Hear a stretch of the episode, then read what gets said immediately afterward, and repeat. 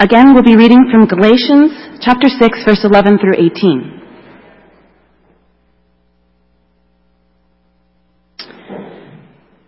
See what large letters I use as I write to you with my own hand. Those who want to make a good impression outwardly are trying to compel you to be circumcised. The only reason they do this is to avoid being persecuted for the cross of Christ. Not even those who are circumcised obey the law, yet they want you to be circumcised, that they may boast about your flesh.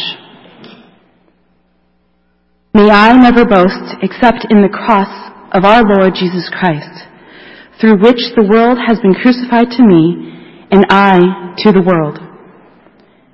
Neither circumcision nor uncircumcision means anything. What counts is the new creation. Peace and mercy to all who follow this rule, even to the Israel of God. Finally, let no one cause me trouble, for I bear on my body the marks of Jesus. The grace of our Lord Jesus Christ be with your spirit, brothers. Amen. May the Lord bless the reading of his word.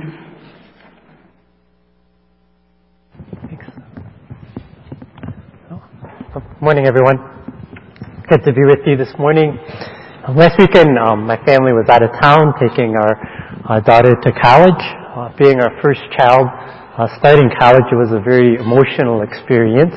Uh, for Millie, that is. I tell you, I think it, my wife gave our daughter more more hugs throughout that weekend than she had the whole year uh, while she was still at home.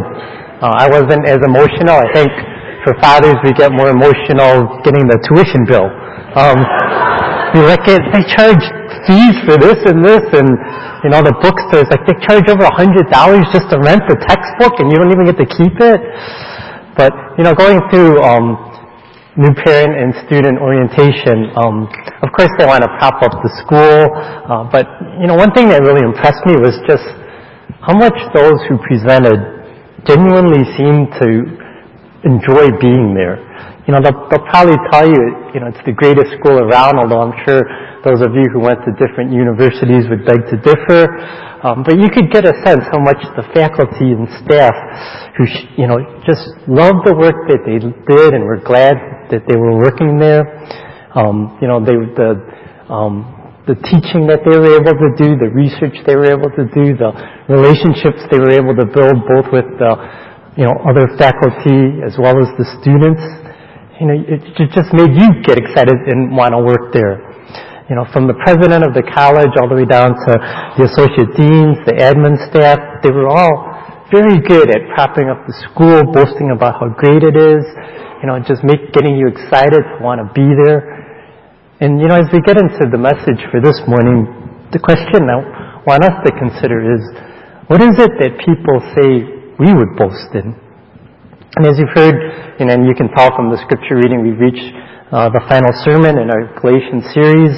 Uh, next week, as you also heard of you heard earlier, Dr. Arthurs will be officially starting, and he'll be sharing a little bit about his testimony and tying it in with the next series that we're going to be starting, which is on First Thessalonians. And as you heard the last section of Galatians read, if you're familiar with some of Paul's other biblical letters, you probably noticed that this ending is a little bit different than many of the other letters. As verse 11 states, Paul, as he typically does, finishes dictating what he wants to his scribe, then takes his own pen and starts to write the conclusion. But typically, Paul has used his other letters to do things like send greetings to other people, to his friends in those churches, to ask for prayer from the church, they give a doxology. But if you notice when Emily was reading the scripture, there's none of that here. Instead, Paul masterfully uses these eight verses and he writes them in large letters, as he says, to sum up what he has been saying throughout the letter. And in doing so, Paul provides a very appropriate way for us to conclude this series. Even if you weren't here to listen to any of the other messages, Today, you know, after the service, you should be able to walk away having a very good idea why Paul wrote Galatians and why it's relevant even today. Uh, because we're observing uh, communion today, there's a lot, you know, for me to cover today, but uh, I'm going to have a shorter time to go through it because of communion, so I'm just going to kind of go through my notes uh, pretty quickly. Um, just to remind you of the context of the letter, apparently what was going on in the church of Galatia was that Paul got a report and was alarmed by what was happening in the church. He had heard that there were several false teachers infiltrating the church, trying to win the members over to their side. And what was their side? What was it that they were trying to get um, the people to do? They wanted to get people to adhere to the law. So the thing they were boasting about was adherence to the law. Sorry, I don't, uh, I don't have my clicker. If you could um, just flip to the next point. Um, so Paul's opponents wanted to adhere to the law.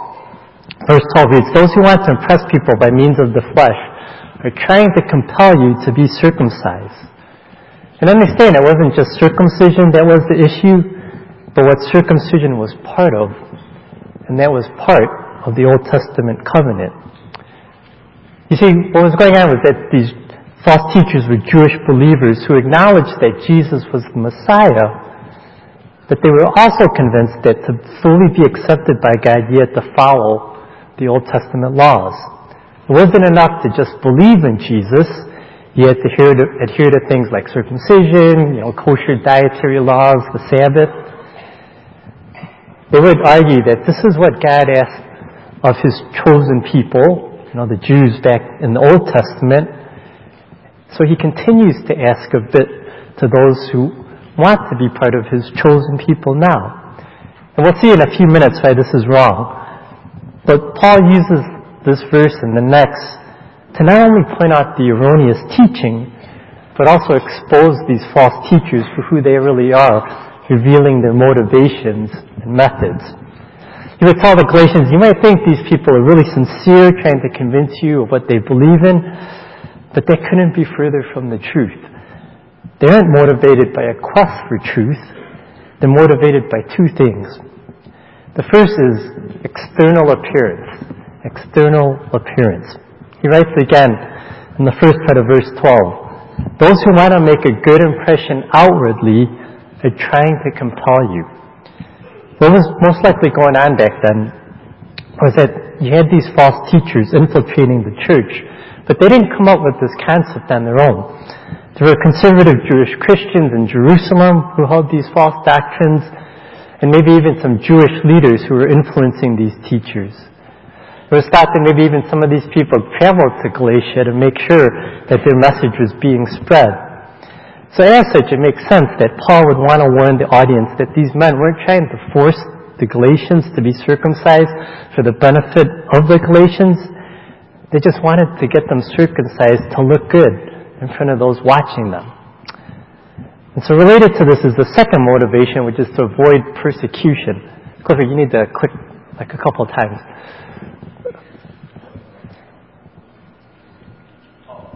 Yeah. Thank you. The second part of verse 12 reads, The only reason they do this is to avoid being persecuted for the cross of Christ. So you see, these false teachers not only wanted to look good in front of their teacher, their supervisors, those watching over them, but they knew what would happen on the opposite, and if they didn't obey, that, that if they didn't promote this doctrine, these Jewish, Jewish zealots watching over them would persecute them. And of course, they didn't want to have any part of that. So the second motivation they had in preaching this doctrine was to avoid persecution. And then Paul, Paul also pokes holes in their methods. The next slide. He argues that though they may appear wanting to be genuine and helping you to be fully accepted by God, they're actually hypocrites. Because what they tell you to do, they can't do themselves. In the first part of verse 13, Paul writes, Not even those who are circumcised obey the law. These people argue that one must follow the Old Testament law in order to gain greater acceptance by God, but as everyone who's tried to follow the law realizes sooner or later is you can't fully obey the law. You know, one may get circumcised and that's good, but they'll fail in other areas. So those who follow this belief are prone to, you know, are, are prone to think, well, I hope I've obeyed enough laws to be accepted by God. I hope I've obeyed more than I've disobeyed. But they can't know for sure. And we'll see once again in a bit why we don't need to have this view. because this view turns out to be very hypocritical because you can't do what you're telling others to do. And then Paul sums up his opponent's methods by revealing that the purpose behind what they do is really self-focused. The second part of verse 14, they want you to be circumcised that they may boast about your flesh. Well then, they may seem like they're doing it because they care for you, but they don't. They're doing this so that they can take pride in and brag to others about what they've accomplished. See how many converts we got to be circumcised? Look at what we've achieved. You know, now we're going to be in good standing with these Jewish uh, teachers from Jerusalem. So in these two verses, Paul shows that not only was the theology of their teachers flawed, but even the character and the motivation and the means and, and the methods that they use were also flawed. In contrast, Paul shows that while his opponents boast in adherence to the Mosaic law, Paul, as we kind of sang in that song earlier, would only boast in the cross. Verse 14, may I never boast except in the cross of our Lord Jesus Christ. When you think about the cross, you know, that's kind of a strange thing to boast in. Because back in Paul's time, the cross was the cruelest form of punishment one could receive. Some have gone so far to say that crucifixion was the worst form of punishment ever concocted by man. I heard other preachers preach on this passage. You share that boasting in the cross would be like someone today saying, you know, I boast in the electric chair, I boast in the gas chamber. So why would Paul want to boast in something so horrific? Because he recognized that all he had gained was a result of Christ's death on the cross. The second part of verse 14, may I never boast in the cross through which the world has been crucified to me and I to the world. The result of the cross was that the penalty for Paul's sin had been paid. They were nailed to the cross with Jesus. The result of the cross was that Paul's relationship with God was reconciled. Paul no longer needed to wonder whether he had obeyed the law enough to earn favor with God. His salvation, every good thing he gained, was obtained through the cross of Jesus Christ. And related to this was Paul was motivated to boast only in the cross because he knew the, because he, he recognized the meaninglessness of rituals. Writes in verse 14, 15, neither circumcision nor uncircumcision means anything. What counts is a new creation. If through the cross the things of this world have been crucified, then there's no purpose for things like circumcision. You see, unlike Paul's opponents, Paul understood that the Old Testament law never had the power to bring about salvation, nor could it. Paul spoke about this back in Galatians 3. He writes that the purpose of the, he shows in Galatians 3 that the purpose of the law is to reveal sin in our lives and increase our awareness of our need for our Savior.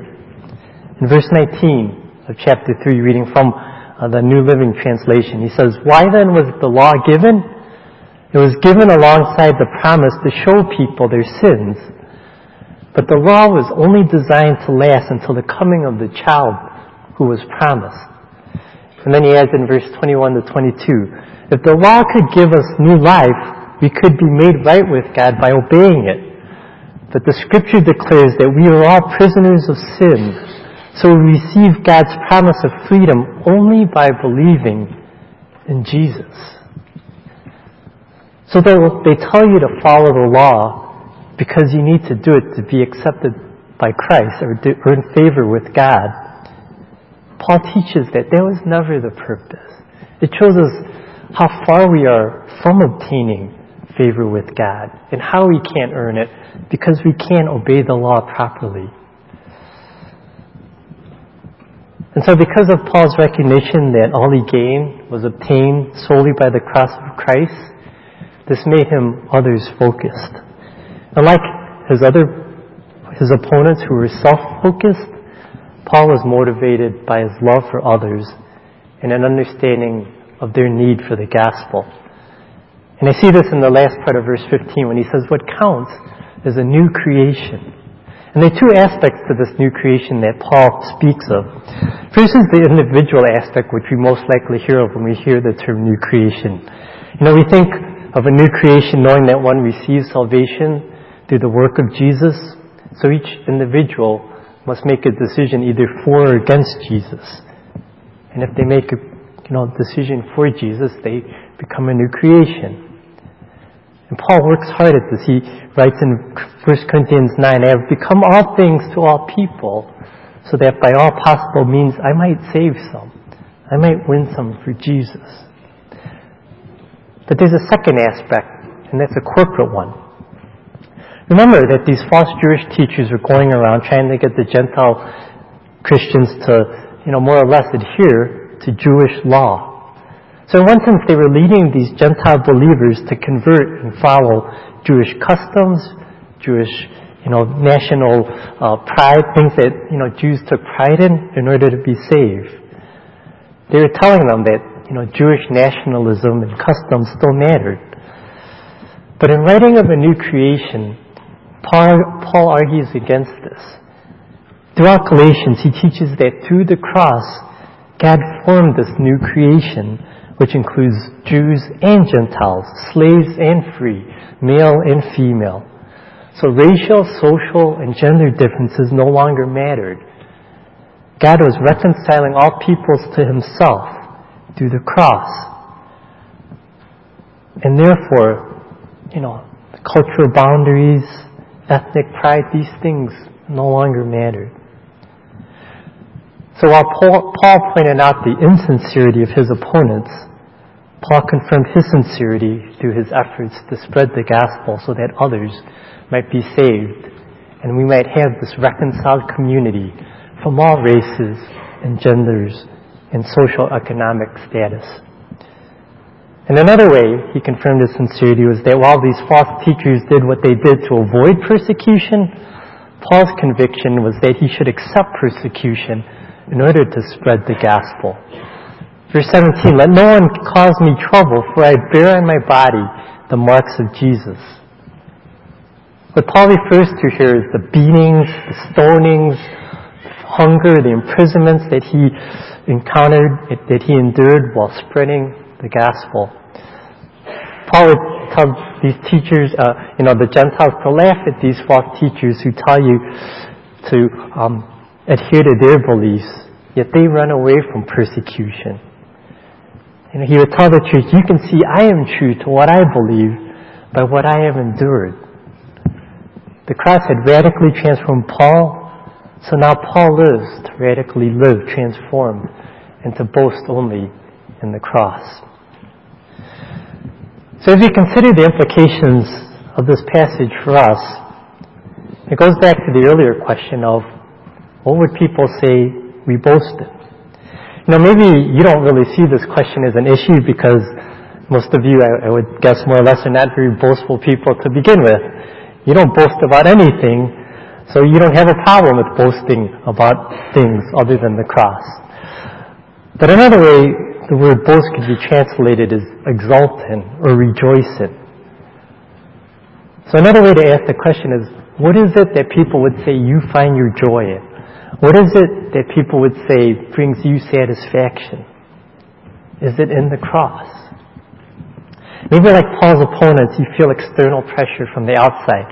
You know, obviously you don't feel external pressure to, you know, get circumcised or follow Jewish law, but you feel external pressure to keep up with the people's lifestyles you see around you. You feel pressured to work hard to achieve a certain level of finance finances or career status you think you need to be happy. Maybe you feel external pressure when you compare your kids with others and you feel the need, you know, to make sure that they get involved in this activity or have these lessons in order to be well-rounded like these other kids or have a better chance of getting into college. What if you didn't achieve these things? Would external appearances matter to you? And it's not that these things in themselves are necessarily wrong. But one thing in verse 14 is that it's interesting that Paul wanted to boast in nothing else except the cross. Other versions say, I only want to boast solely in the cross. The Greek uses the word meganoito, which is the strongest term uh, in that language to say, may it never be, may it never be I boast in anything else except the cross. It wasn't cross, the cross in my career accomplishments. It wasn't the cross in my family. It was only in the cross. I mean, can you imagine if Paul had like a Facebook page or Instagram account, the things he would be posting? You know, you think he'd be posting photos like, oh, here I am at the Jordan River. This is so cool where Jesus got baptized. Or, you know, this is me and Barnabas in the Garden of Gethsemane. This is where Jesus prayed. You know, I don't think he would do any of that stuff. Based on this passage, I think he would post things like, here's me and Onesimus. You may not know Onesimus, but he was a slave and he just ran away from his master, but I found him and I shared the gospel with him and he became a Christian and now he's going back to be reconciled with his master. Praise God. You know, from verse 17, here's a picture of the scar I got. Look at the scar I just got. I got it from being flogged by, you know, while in prison in Rome for preaching the gospel. You know, praise Jesus. You know, sometimes for us, we even like to boast about our knowledge, but this doesn't even matter to Paul. In verse 15, once again, he writes, neither circumcision nor uncircumcision means anything. You know, of course, requiring circumcision was the incorrect view, but Paul, I think, intentionally added the uncircumcision part so that people also wouldn't have an inflated view of that, even though that was the correct view. You don't want people to boast because they could give the most convincing argument why uncircumcision was the correct view or they were able to write a thesis, you know, on why 50 reasons why uncircumcision is correct. You know, Paul would say the only thing to boast in is the cross. After conversion, this was Paul's sole aim. To boast about the cross so that others could see the results of the cross in Paul's life. And for them to learn about his, this work so that Christ could transform their lives as well. And understand that boasting in the cross doesn't mean that one needs to be obnoxious, you know, yelling Jesus, yelling about Jesus from the street corners or sticking Jesus in front of all your friends' faces. But it does mean you care enough to want to tell them because you know the need and you know what matters is a new creation. you know, if you've been watching the news, the top story this week, of course, has been on the death of John McCain. And in listening to some of the tributes made to him watching some of the services. I was moved um, by Larry Fitzgerald's eulogy for Senator McCain. I don't know if you know who Larry Fitzgerald is, but he's an all-pro wide receiver for the Arizona Cardinals. And McCain and Fitzgerald formed an unlikely friendship, which began even during uh, Fitzgerald's rookie year with the Cardinals, even before he became, became an all-pro wide receiver. Let me read part of what he shared during the service, and I'm sure you can find the entire eulogy online. He said, many people might wonder what a young African American kid from Minnesota and a highly decorated Vietnam War hero turned United States Senator might have in common. Well, I thought of a few. I'm black. He's white. I'm young. He's not so young. He lived with physical limitations brought on by war I'm a, phys- uh, I'm a professional athlete. He ran for president. I ran out of bounds. He was the epitome of toughness, and I do everything I can to avoid contact. I have flowing locks, and well, he did, he didn't. How does this unlikely pair becomes friend, become friends? I've asked myself the same question. But you know what the answer is? That's just who he is. And this highlights the very rare and special qualities of Senator McCain that I came to deeply admire. Excuse me. He didn't judge individuals based on the color of their skin, their gender, their backgrounds, their political affiliations, or their bank accounts. He evaluated them on the merits of their character and the contents of their hearts. What made Senator McCain so special was that he cared about the substance of my heart more so than where I came from. I love that last line. He cared about the substance of my heart more so than where I came from. You know, even if you're very introverted and you don't have a charismatic personality, you can exult in Jesus and boast about Jesus by caring about the substance of people's hearts. Now, our flight taking a daughter to college got delayed.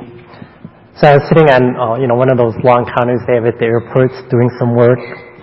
And because we had an additional hour to, to just wait, I felt the Holy Spirit prompting me to talk about, to talk to the person sitting next to me on his laptop. So, you know, he looked like a college student. So I asked him, you know, oh, are you a college student? Are you going back to school? And he told me that he actually attended school here at Northeastern. He was a fifth year Pharm D student. And he shared that his home was, he was actually from California, but he was on the same flight as me because he was meeting his family who were dropping off the younger brother who was also starting at my daughter's college. As he talked a little more, he asked what I did, and I said, oh, you know, I, I work at a church now. And we continued talking, and I had the opportunity to ask him if he attended any church or fellowship on campus. And he said he didn't. He said his family didn't attend church growing up, but that he started thinking about God, and he wasn't sure. You know, he had a lot of questions. And I shared with him, you know, no matter where he was at, I said, that's fine. I told him, you know, our church, we believe that whether people realize it or not, we're all on some type of spiritual journey. And we as members of, this, of our church just want to come alongside people and support them in their walk and help them with any questions they might have. And he listened to me and he's like, wow, you know, that's really cool. And you know, I hope all of you who come to Crossbridge regularly and call this church your home will resonate with what I just said. Because we have been transformed by the cross, and we know that what counts is a new creation, individually we want to exult in the cross by coming alongside individuals and walk with them in their spiritual journeys, helping them wherever we can, pointing them to Jesus wherever we can. Corporately, as we recognize that the cross breaks down all racial, socioeconomic, and gender barriers. We want to be Crossbridge and seek to learn how to build better bridges across these lines. This is the challenge for us as a congregation, as Crossbridge, if we truly want to be Crossbridge and not just have this name. So would people outside of your Christian circles, or maybe even inside your Christian circles, see that you boast only in the cross. That you come alongside others to journey with them as they seek God and ask questions about whether God really exists and who this Jesus really is. And do they see us working to cross gender, racial, socioeconomic lines to be this reconciling community that draws people to Christ and to the cross. May we follow Paul's example. Let's pray. Father, thank you for the book of Galatians and for all this teaches us through it, all that you have taught us through it. Lord, we see and praise you that we are not saved through following the law, through works, because we can never follow the, you know, achieve salvation through this. But thank you that through your love we have the cross to give us salvation. Lord, may we be people who boast only in the cross. And we pray these things in Jesus' name. Amen.